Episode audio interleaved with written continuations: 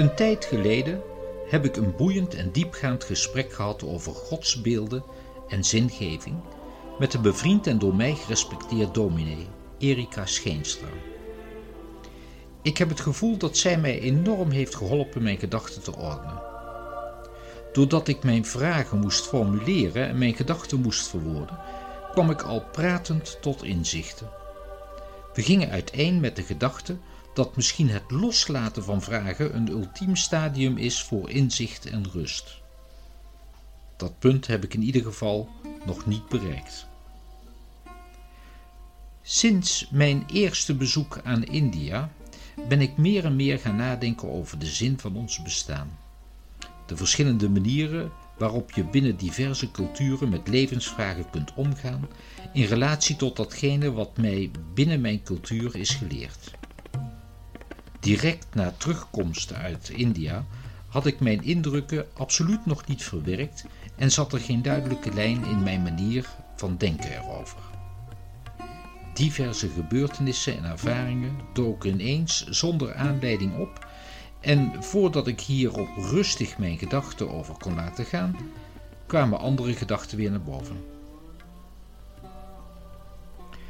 Nu pas heb ik de rust om verschillende indrukken en ervaringen wat meer vanuit een breder perspectief te bekijken en juist daarom was het gesprek zo belangrijk voor mij.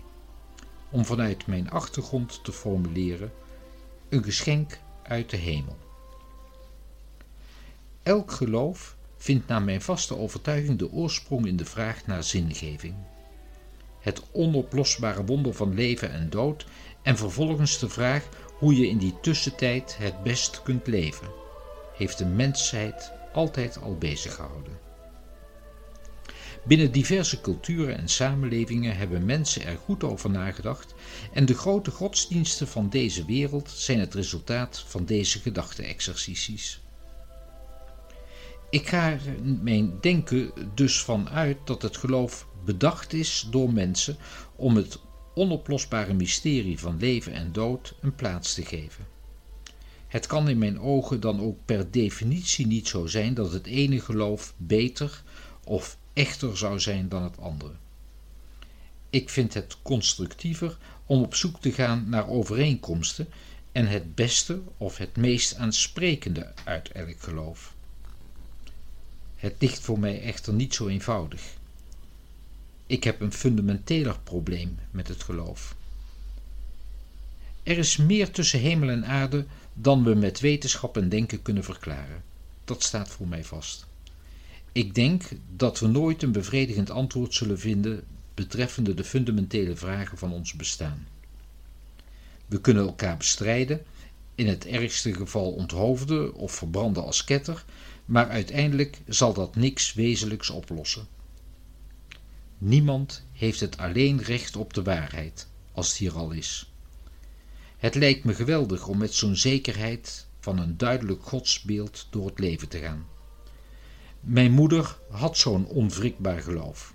Niet zozeer in de kerk als instituut, maar wel in het geloof met een hiernamaals en een beschermende God en bijbehorende heilige.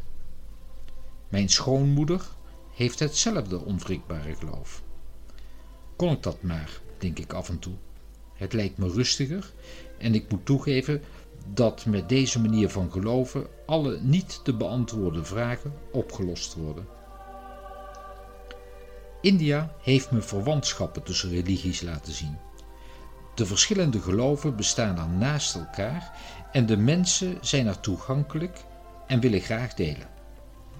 Uit de gesprekken die ik er voerde en door hetgeen ik daar zag, werd me duidelijk dat wij, Westerlingen, de wijsheid niet in pacht hebben. Niet dat ik dat al dacht, maar India versterkte dit bewustzijn in mij. Ook de menselijke hang naar rituelen, dat in elk geloof terug te vinden is, beleefde ik daar intens. Het zijn die rituele uitingen die me in elk geloof aanspreken.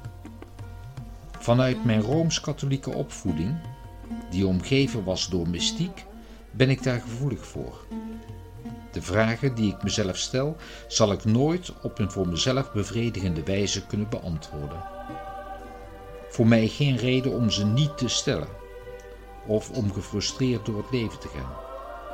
Het gesprek met Erika heeft me weer op een goed spoor gezet.